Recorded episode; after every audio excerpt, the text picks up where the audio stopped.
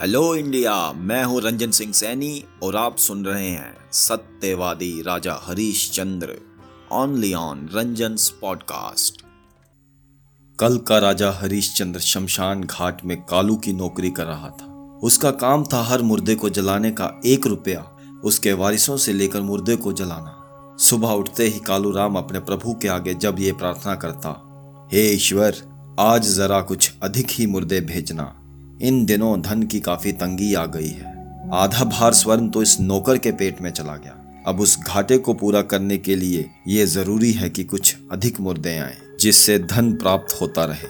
हरिश्चंद्र को कालू की ये बात बिल्कुल अच्छी नहीं लगती थी। वो केवल अपने एक रुपये को पाने के लिए किसी के मरने की प्रार्थना करता रहता था। छी छी छी, कितने पापी लोग इस धरती पर बसे हुए हैं। हरिश्चंद्र जब से शमशान भूमि में काम करने आया था, उसके मन पर काफ़ी बोझ रहता था। ऐसे में उसे अपनी पत्नी तारा और बेटे की याद भी बहुत आती थी, जिनके साथ वो ऐसे किसी भी दुख को बांट कर अपने मन का बोझ हल्का कर सके। परंतु अब अब तो सुबह से शाम तक मुर्दे ही आते हैं। हर मुर्दे को जलाने के बदले में एक रुपया खर्चा लेना भी उसका काम है। कैसा नीच काम करना पड़ रहा है उसे। केवल सत्य को जीवित रखने के लिए इतना बड़ा पाप और त्याग करना पड़ रहा है। अचानक उसे ध्यान आया कि वो तो इन मुर्दों के बीच में रहकर दुखी हो रहा है। ना जाने उसकी पत्नी और बच्चे का क्या हाल होगा। जो सेठ उन्हें खरीद कर ले गया था, वो ना जाने उनसे क्या क्या काम लेता होगा। एक लंबी ठंडी आग भरकर वो उदासी के सागर में डूब गया। ठीक उसी समय, जब हरिश्चंद्र अपनी पत्नी और बच्चे के बारे में अत्यंत दुखी हो रहा था तो सेठ की पत्नी, शीला देवी तारा को मोटी मोटी गालियाँ देती हुई कह रही थी ओ हराम खोर तू काम करने में तो सबसे पीछे है और खाने पीने में सबसे आगे। जब तक दो शेर अनाज ना खा ले, तब तक चारपाई से नहीं हिलती। ऐसा मत कहो। देखो, मैं सुबह से रात तक आपकी सेवा करती हूँ। इसके बदले में मुझे आप केवल जूठी रोटियाँ देते हो और साथ में ये गालियाँ। बकवास बंद कर कमीनी। मालकिन के सामने ज़ुबान लड़ाते शर्म नहीं आती? माँ जी, मैंने कुछ गलत तो नहीं कहा। कमीनी कुतिया तेरा जबड़ा तोड़ दूँगी। ये कहते हुए सेठानी शीला ने उसके मुँह पर ज़ोर का चांटा मार दिया। चांटा अपने जीवन में पहली बार तारा ने ये मार खाई थी। राजघराने में जन्म लेकर वो किस लाड प्यार से पली थी, कभी धरती पर पाँव रखकर नहीं देखा था। अब तो उसे झाड़ू लगानी पड़ती है, बर्तन साफ़ करने पड़ते हैं, इस औरत की टांगे दबानी पड़ती हैं, और इस पर भी इसकी गालियाँ खानी पड़ती हैं। वाह रे नसीब, उसके छोटे से बच्चे रोहताश को सारा दिन हवेली की गाय भैंसों की सेवा करनी पड़ती है। वो बेचारा तो इन जानवरों के बीच में रहकर जानवर ही बनकर रह गया था। ये लोग इंसान नहीं, कोई जल्लाद हैं, जो हम पर इतने अत्याचार करते हैं। मेरे पति ने तो राजा होकर भी किसी पर अत्याचार नहीं किया था। ये लोग केवल सेठ होकर नौकरों पर इतना जुल्म करते हैं। दुख तो इस बात का है कि जिस भगवान की ये लोग पूजा करते हैं, वो भगवान भी इन्हें कुछ नहीं कहता। अरे निगोड़ी, किसको रो रही है? कौन मर गया है तेरा, जो टसवे बहा रही है? जा, जाकर काम कर। मैं आपकी दासी ज़रूर हूँ, मगर मेरी भी थोड़ी बहुत इज़्ज़त है। बस बस, अपनी ज़ुबान बंद रख, बड़ी आई इज़्ज़त वाली। यदि इतनी ही इज़्ज़त की मालिक थी तो पति ने चौराहे पर खड़े करके क्यों बेच दिया? माँ जी, समय बड़ा बलवान है। जब समय बुरा आता है तो राजा भी भिखारी बन जाते हैं। हाँ हाँ तू तो बहुत बड़े राजा की रानी है ना, जो महलों के सपने देख रही है। अपनी औकात में रह, जा जाकर झाड़ू लगा, खाना बना। सेठ जी के आने का समय हो गया है। हरामखोर खाने के लिए यहाँ नहीं आई तू?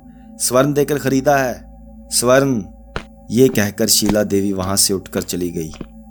तो उसके जाने के पश्चात ही तारा का बेटा रोहताश आया। उसने अपनी माँ की आँखों में आँसू देखे तो क्रोध से तड़प उठा और माँ का हाथ थाम कर बोला, माँ, ये क्या?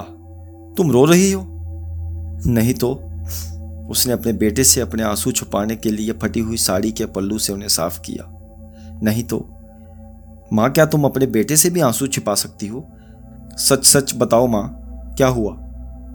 बेटा, दुख के दिनों में दुख ही मिलते हैं। अब हम लोग सुखों को भूल चुके हैं। फिर दुखों के बारे में क्या सोचना? किसने दिए? हाँ दुख भी भगवान देता है, सुख भी वही देता है।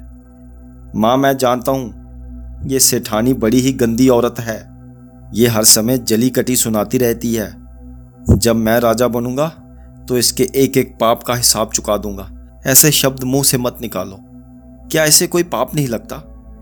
इसकी सजा भगवान ज़रूर देगा। हमारा राजपाट छीन लिया।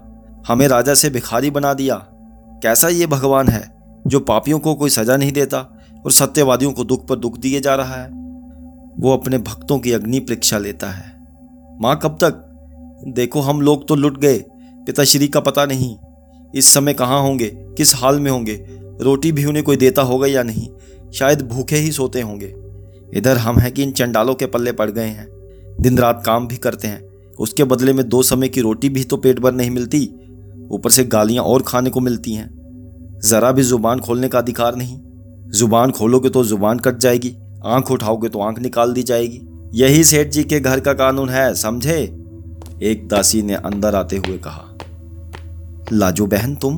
तारा ने आश्चर्य से उसकी ओर देखा हाँ मैं। कहो, कैसे आना हुआ, लाजो बहन? सेठानी जी आपको बुला रही हैं। मुझे बुला रही हैं? जबकि अभी अभी तो मेरे पास से गई हैं। तो क्या मैं झूठ बोल रही हूँ? लाजो एकदम बरस पड़ी, जैसे सारा गुस्सा तारा पर ही उतारना चाहती हूँ। मैंने तो तुम्हें झूठा नहीं कहा, बहन। मुझे अधिक बकवास पसंद नहीं। मैं सेठानी की नौकरी करती हूँ, तुम्हारी नहीं। समझी? हाँ समझ गई। तो फिर चलो, अब इंतज़ार किसका है?